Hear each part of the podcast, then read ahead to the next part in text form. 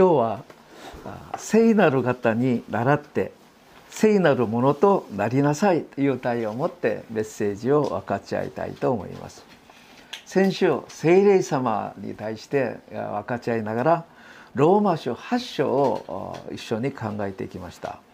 ローマ書8章30節に神様はあらかじめ定められたものを召し出し召し出した者たちを木とし木とされた者たちに栄光をお与えになったと分かち合いました。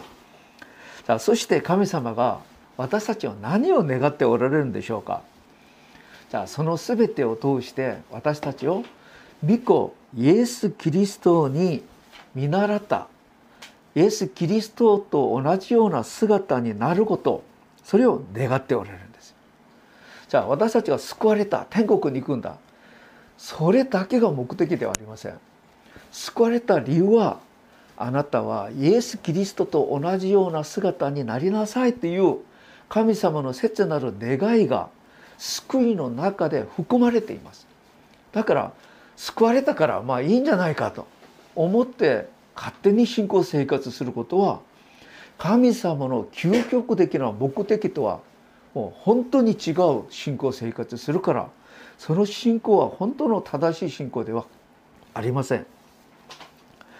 じゃあイエス・キリストに見習う人になるために私たちは呼ばれそして素晴らしい特権を3つ与えてくださいました。はじめは「アッパー父よ」と呼ぶ特権を与えてくださりまたイエス・キリストと共に共同に天国を相続するものとしてくださいました。またイエス様と共に聖なる苦難に預かるものとしてくださった。じゃあそこで聖なる苦難ということは私たちが天国で大きな報いを得られるような本当に祝福的な苦難です。じゃあそれを一緒に考えていきました。皆さんこのことをよく覚えていらっしゃるんですか？じゃあ今日はこの後続きましてこれから救われた私私たちキリスト者になった私たちに神様が願われることがあります。これが第一ペテロ一章15節にありますけど神様が私に倣ってあなた方自身も生活の全ての面で聖なるものとなりなさいって言いました。聖なるものとなることキリスト者は聖なるものとならなければいけません。そのためにイエス・キリストを送ってくださり私たちに聖霊様を送ってくださったんです。ところが聖なるものとなるなることを神様は願っているんですけどならない理由は何ですか？これは創世紀3章善悪の知識の木の実を食べて私たちに入ってきたこの現在という人間の本性になってしまったこのむさぼり欲のゆえに私たちは聖なるものにならないんです。皆さん欲むさぼりが人を汚くする汚すんですよ。私たちが清くなるためには欲むさぼりがなくならなければいけません。このむさぼりが取り扱われないまま信仰生活するなら結局神様さえも利用して自分の欲を満たそうとします。これが偽り信仰であり実行中心的な信仰です。このような信仰はいくら熱心にやっても神様は喜び喜びません。天国もありません。神様は聖なるものとなりなさいと言っているのに私たちの欲のゆえに聖なるものとならないんです。じゃあではどうすれば聖なるものとなれるのか。この欲の問題を解決することができるのか。今日はこのことを一緒に考えていきたいと思います。まずこの欲どこから切ったんですか？創世紀3章5節に人間は悪魔の誘惑を受けます。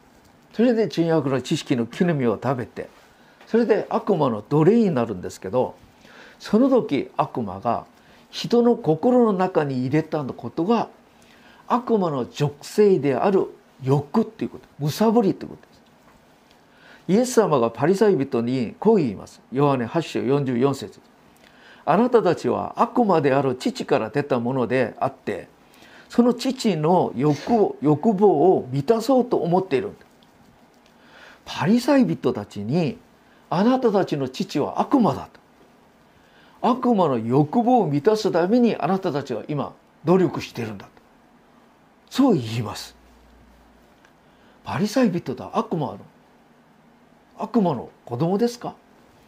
そしてパリサイ人たち自分たちがこの悪魔の欲望を満たそうとために信仰生活してるんだと思ったでしょうか？じゃあ私たちもそのような問題になる可能性があります。聖書でこの欲望っていうことを一番よく説明してくださるところが今日読んでくださったヨハネ第一ヨハネの2章中6節中5節から中7節ですけど中6節にこう言います。なぜなら全て世にあるもの肉の欲目の欲生活のおごりは御父から出ないで世から出た世から出たってことはサタン悪魔から出たってことです聖書が言っているこの欲3つなんですけど陸の欲目の欲生活のおごりです。じゃあ陸の欲は何ですか？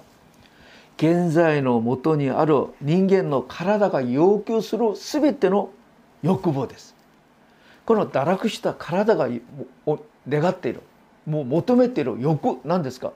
食べることまたいろいろなことがあるでしょう。目の欲目の欲は見ることによってそれで何とか快楽を得ようとする欲です。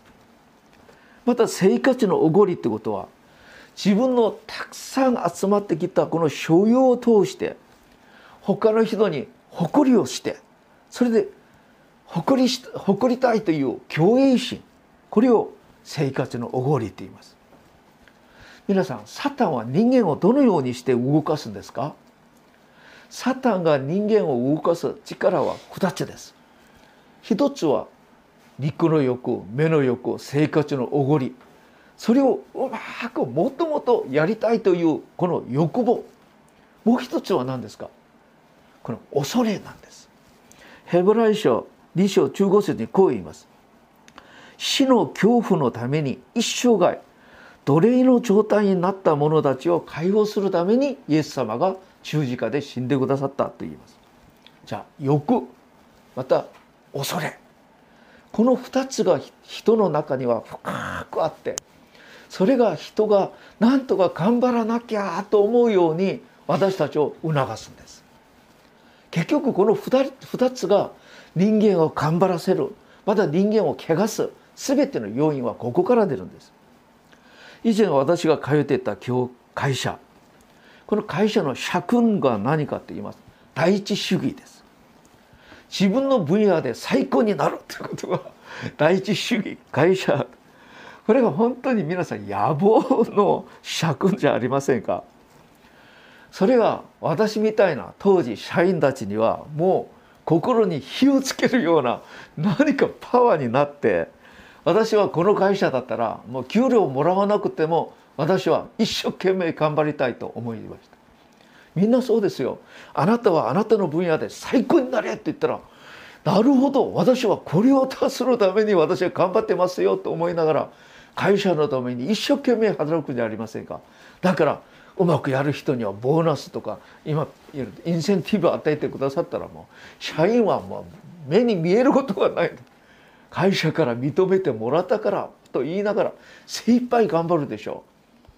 世の中の会社はみんなそれで人々を促してそれで頑張らせてそれでなんとか実績を詰めようと思ってます。人間は人何かうまくやって人々から認めてもらいたいという心があるんですけどそれで認めてもらって何ができますか？Yes 結局将来に対するもっと確かな安心保証を得たいという欲があるんです認めてもらったら私はもともとできる。認めてもらわなければクビになるかもという恐れが私たちの中にはあるんですよ。それで皆さん頑張っているんじゃありませんか？しかし欲っていうことはどれほど怖いものなのか。聖書は数々の警告を持って私たちはそうしたらいけないと言います。皆さん欲っていうことは燃え続ける炎と同じです。地獄の炎炎と同じような堕落した人の人間には欲の塊だと思っても加減ではないでしょう神様は私たちがキリスト者になったら昔のようなその欲悪魔の属性によって生きてはいけないと言われます。ヤコブ一章五節そして欲望がはらんで罪を生み罪が熟して死を生みます。欲望を持っていくならお前は死ぬよということは聖書が言っていることです。またヤコブ4章4節世を愛するのか世の友になりたいと思っている人は神の敵になるのです。皆さんノアの今日本当に先生もう今日教会学を今さノアの 洪水この後のことを今いろいろ子どもたちに勉強させてくださって本当にありがとうございます。私はその中で学ぶことがたくさんあって今いろいろ 絵をつけているところでありますけど。皆さんノアの洪水裁きの原因は何ですか？創世記6章2節にこう書いてあります。人はおのおの自分が好きな全ての女性を自分の妻にしたという。神様は一人の男性に一人の女性を許されたんですけど全ての女性を自分の妻とする。これ何何するんですか？ノアの洪水の原因は不倫だったんです。不倫が滅ぼされる裁かれる理由でした。皆さん不倫をしたら裁かれますよ。悔い改めなければいけませんよ。またソドムとコモラの滅亡の権威は何ですか？創世紀中9章5節に現れて快楽を求める欲望です。中9章5節には相手が誰であるかのか関係ありません。男が男と共に快楽を求めようとする。同性愛がその時にあったんです。誰によっても快楽を求めたいという事実ノアの時代に出来事またソドムとコモラの出来事が終わりの時の特徴だと言います。終わりの時不倫と同性愛が今全世界を堕落させ汚くして怪我させています。私たちはこれから気をつけなきゃいけません。その以外でも潮の柱に乗ったロットの妻またイスラエルに災いを呼び起こしたアガンの堕落バラム預言者の堕落イスカリウユダの堕落その原因は何ですか？富を少しでももっともっと持っていたいという欲望ではありませんか？その欲によって個人が滅ぼされ民族が滅ぼされ世界が滅ぼされたんです。じゃあ皆さんこの欲をどのように勝ち抜くことができますか？この世の中で欲望欲を勝ち抜く人はいません。なぜなら人間の本能になってしまったから。堕落する前はそうではなかったんですけど堕落した後は本能になってしまう。なぜ指導員に入って指導士になりますか？なぜお寺に入ってお坊さんになりますか？無欲無心。何とかしてこの欲の問題を解決したいしたいと思っているんじゃありませんか？ではもうこれ勝つ勝ち抜くことができたんですか？ところが私たちもキリスト者だとしても欲の問題が解決できない限り正しい信仰も天国もありません。皆さんむさぼり欲を持って天国に入ることができると思いますか？天国に入ってむさぼりに満ち溢れた心を持って天国でこれも私のものこれも私のものこれをやる人は天国にふさわしいと思いますか？では私たちはどうすれば欲を勝ち抜くことができますか？旧約時代に神様が神のために実会を与えてくださいました。実会をよくよく読んでみてみてください。これは全て欲を禁じる御言葉です。出エジプト20章の13節から殺してはならない。皆さんなぜ人を殺すんですか？欲です。勧誘してはならない。なぜ含飲するんですか？欲です。盗んではならない。なぜ盗むんですか？欲です。あなたは隣人に隣人に対して偽証してはならない。なぜ嘘を明かし話をするんですか？欲です。17節。あなたは隣人の家を貪ってはならない。隣人の妻しもべはしため牛老婆また全ての隣人のものを貪ってはならない。皆さんの隣人の中で誰かこのようなむさぼりを持っている人がいると思ったら危ないでしょう。隣人が危なくて皆さん住めますか？むさぼりは悪いんですよ。ところがこのむさぼりをこの立法の規定だけで禁じるならなくなりますか？表にはしない。そのむさぼりがないふりにするでしょう。大事なのは心の中です。心が新たにならなければいけません。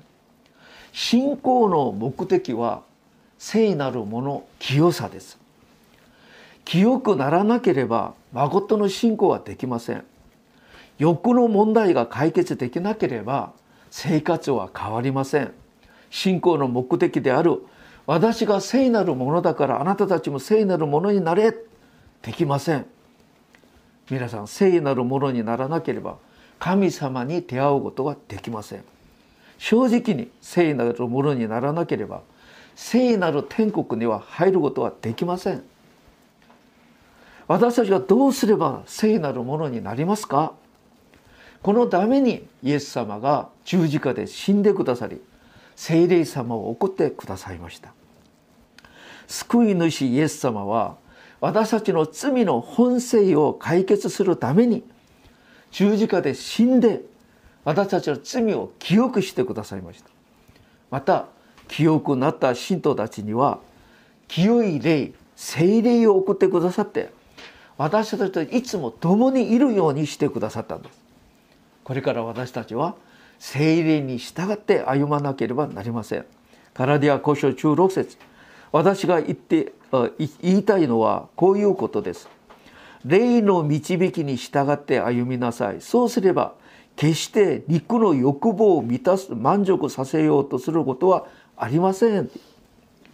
欲を勝ち抜く方法は何ですか？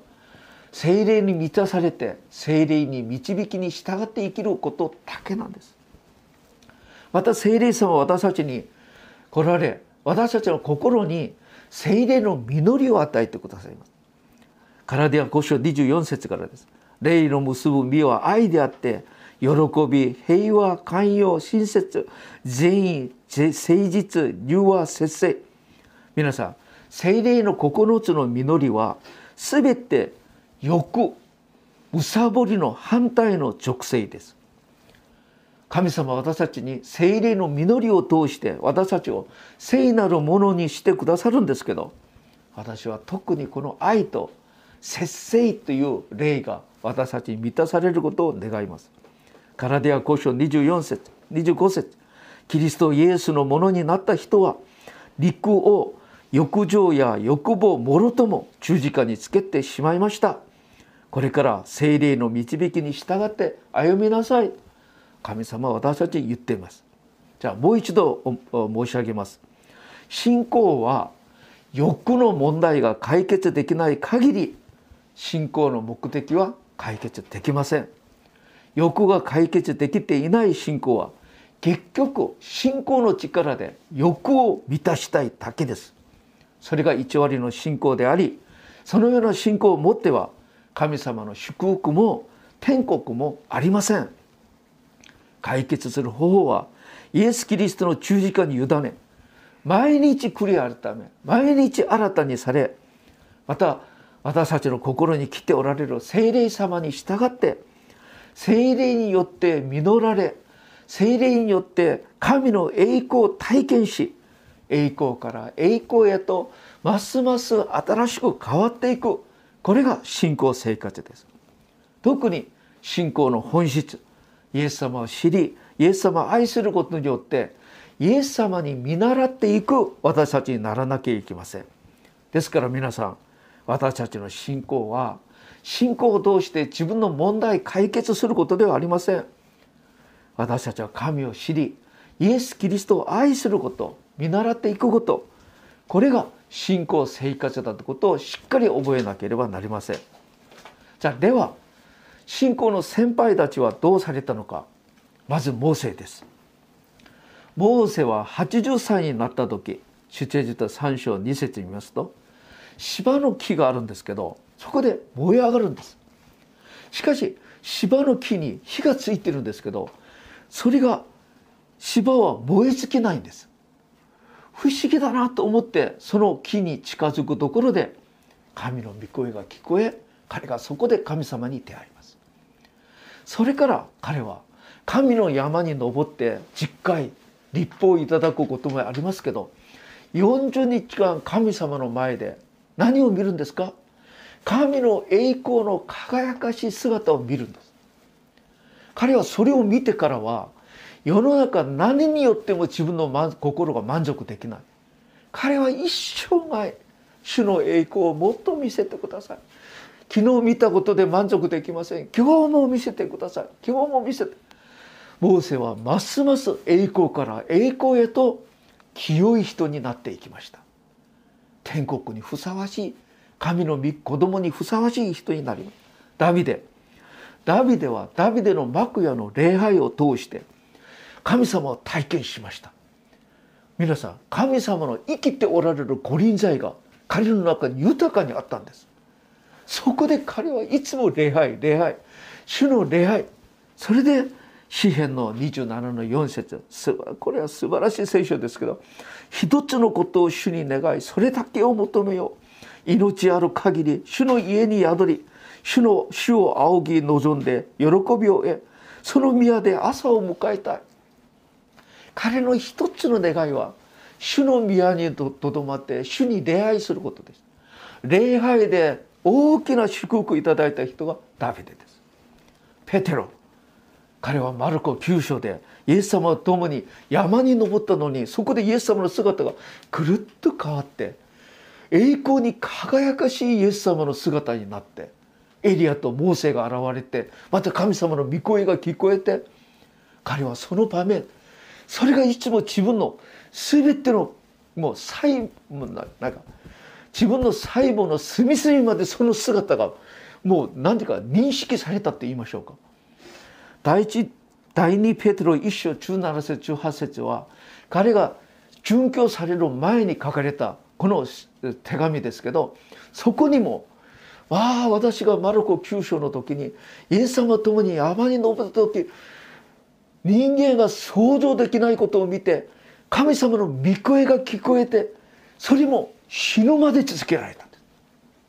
彼はそれによって自分の使命をうまく全うし聖なるものとして天国に行きました。一番勉強になる人がパウロです。ピリポ3章で彼の信仰告白がありますけどパウロはこの世的にはもう成功した人でした。しかしピリポ3章5節から何と言うんですか？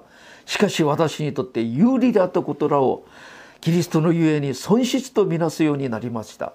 そればっかりか私の私の主キリストイエスを知ることのあんまりにも素晴らしさに今では他の一切を損失とみなしています。キリストゆえに私は全て失いましたがそれらを父地理悪だとみなしています。私はキリストとその復活の力を知りその苦しみに預かってその死の姿にあやかりながら何とかして死者の中から復活に立ちたいと思っています。なすべきことはただ一つ後ろのものを忘れ前のものを全身を向けつつ神神がキリストイエスによって上に上へ召してお与えになる賞を得るために目標を目指してひたすら走るのですと言います。私はこの告白が大好きです。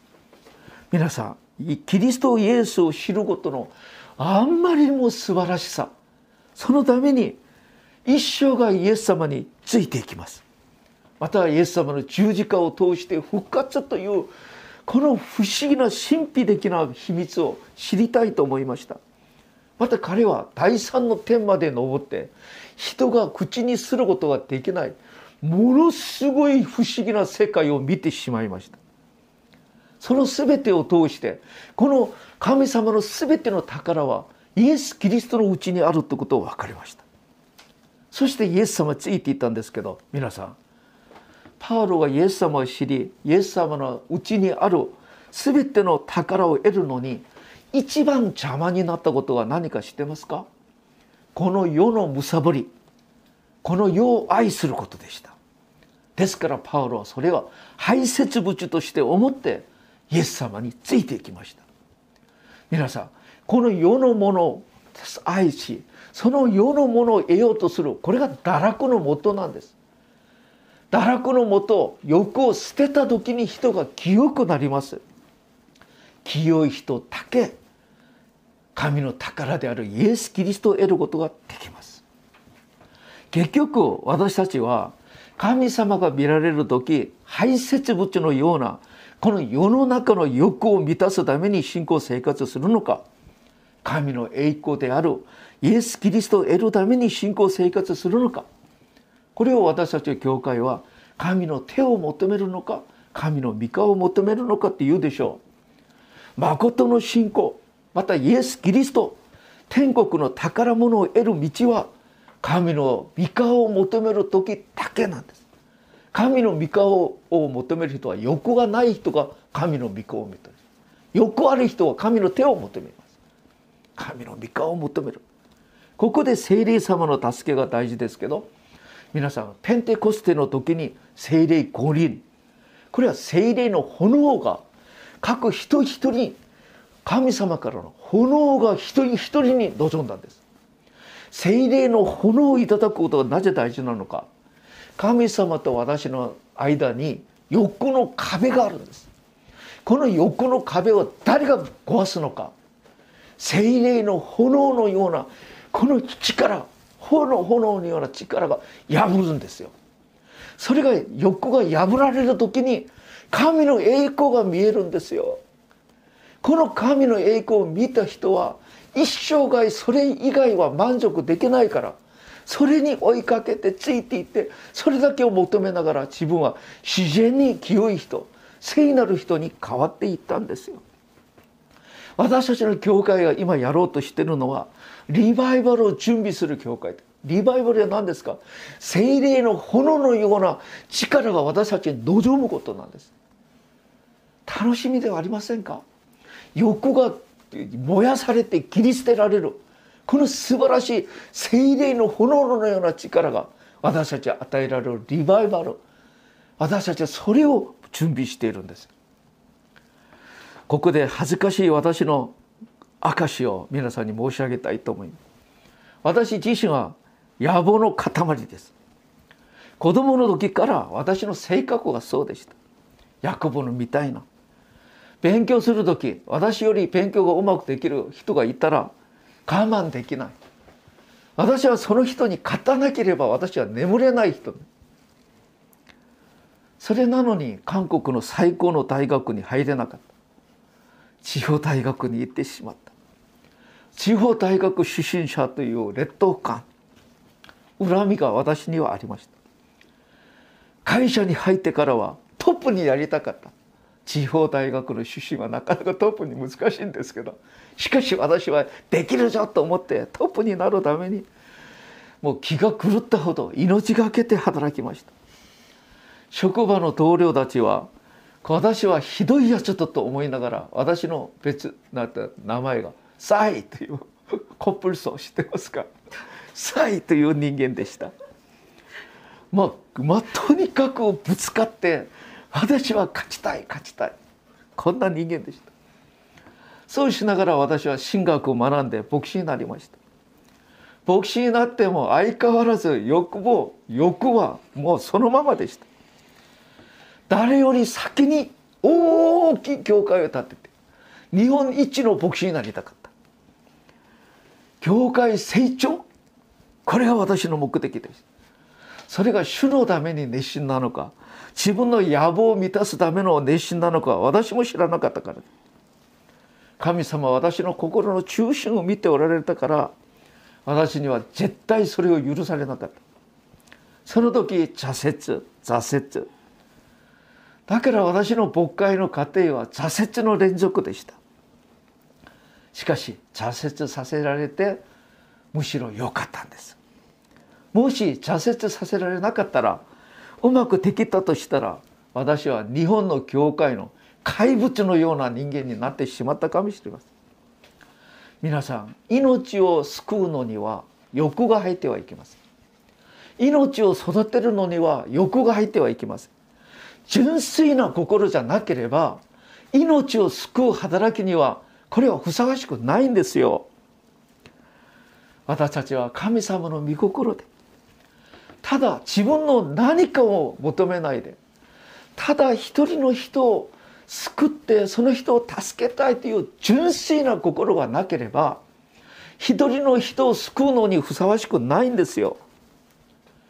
結局私たちの信仰の完成は大きな教会を建てることではなく私がイエス様に見習った個品性人格すなわち聖なるものとなることだということを私はやっと分かりました。また年取った牧師として神様が悟りを与えてくださったんですけどこれがこの世は100年天国地獄は永遠ってことです。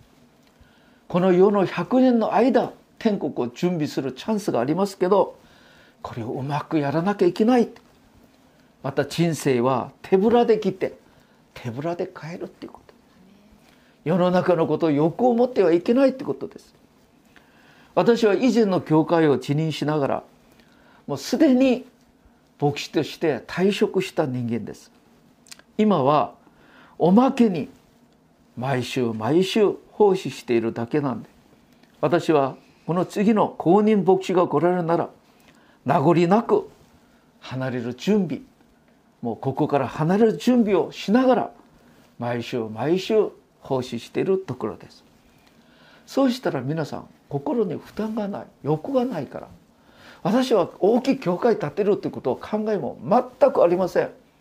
もう一人すくなんとかもうこれ人数を増やしたいという全くありません。心がどれほど楽なのか。これから私の目標は欲なし奉仕すること。またイエス様に見習っていくことです。また私がやるべきことは神様に感謝。私についてきてくださった皆さんに感謝。日本語で言えば神様と皆さんに恩返しすることが私の目標です。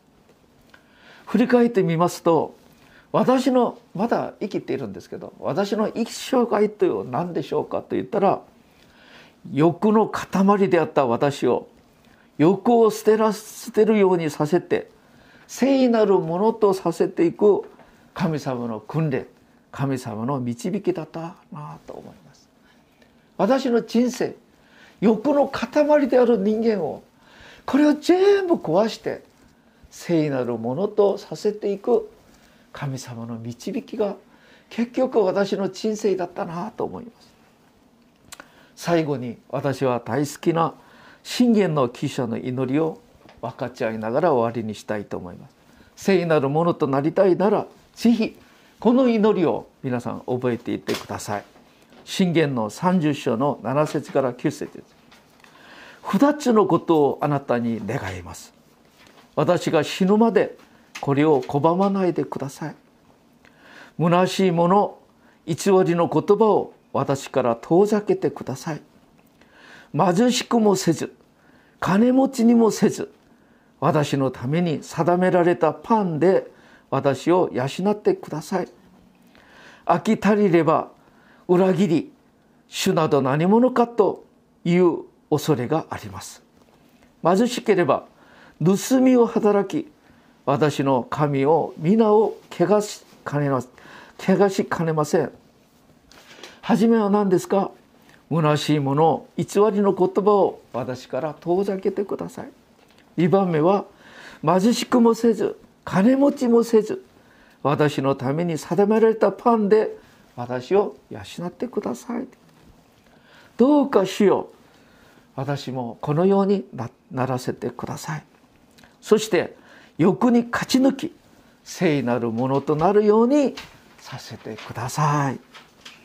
お祈りいたします。主よ。牧師この牧師が45年間信仰生活してましたけど今やっと悟るのは神様が私の数多くの失敗試行錯誤を通して聖なるものとなるように導いてくださったことを感謝します。これから生きている間もっともっと聖なるものとなっていきたいと思います。そして神の子供と子供になるようにふさわしく天国にふさわしい生徒にならせてください。イエス様の皆を通してお祈りいたします。アーメン